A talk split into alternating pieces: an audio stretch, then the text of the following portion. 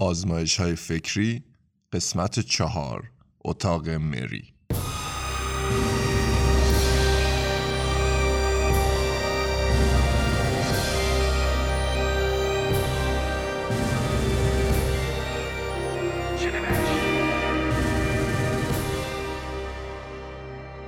اتاق مری آزمایشی فکری است که پرسش های جدی درباره مفاهیمی همچون ماهیت دانش، تجربه و کیفیت ذهنی تجربه برمیانگیزد. طراح اتاق مری فرانک جکسون فیلسوف و استاد برجسته دانشگاه ملی استرالیاست که در دو مقاله در سالهای 1982 و 1986 این آزمایش فکری را مطرح و دربارهش بحث کرد. فلسفه ذهن و معرفت شناسی حوزه های عمده پژوهشی فرانک جکسون محسوب می شوند. اما اجازه دهید بشنویم اتاق مری چه سناریویی را مطرح می کند. فرض کنید مری در یک اتاق سیاه و سفید زندگی می کند. کتاب های سیاه و سفید می خاند و از نمایشگرهایی استفاده می کند که فقط تصاویر سیاه و سفید نشان می دهد. تا هر آنچه تا کنون درباره دید رنگی در فیزیک و زیست شناسی کشف شده را بیاموزد. یک روز نمایشگر رایانش خراب می شود و رنگ قرمز را نمایش می دهد. در این لحظه مری برای اولین بار رنگ می بیند. آیا او چیز جدیدی یاد می گیرد؟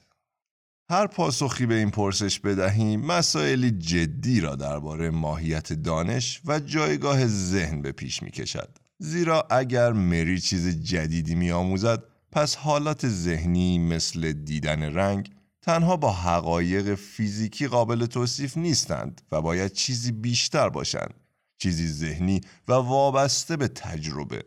از آن طرف اگر مری با دیدن رنگ قرمز چیز جدیدی نمی آموزد پس باید این ایده را بپذیریم که دانستن حقایق فیزیکی درباره یک حالت مساویس با تجربه کردن آن.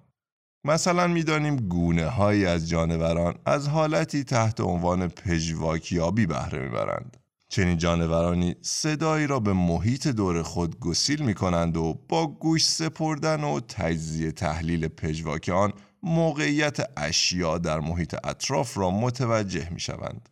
اگر دانستن حقایق مساویس با آن تجربه در این صورت باید بگوییم دانستن همه چیز درباره پژواکیابی مشابه دانستن چه شکلی بودن تجربه پژواکیابی است. در نتیجه هر پاسخی به پرسش درباره اینکه آیا مری با دیدن رنگ قرمز برای نخستین بار چیز جدیدی می آموزد یا خیر به سوالات بیشتری می انجامد و به دینگونه آزمایش فکری اتاق مری ابزاری برای تفکری عمیق درباره چیستی دانش فراهم می کند. نظر شما درباره این آزمایش فکری چیست؟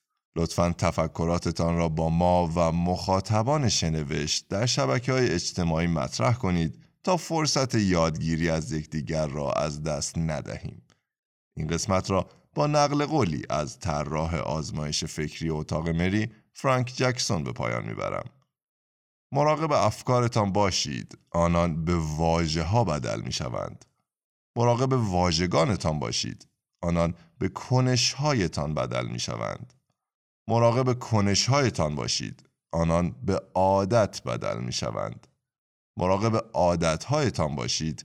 آنان به شخصیت بدل می شوند. مراقب شخصیتتان باشید که بدل به سرنوشتتان می شود.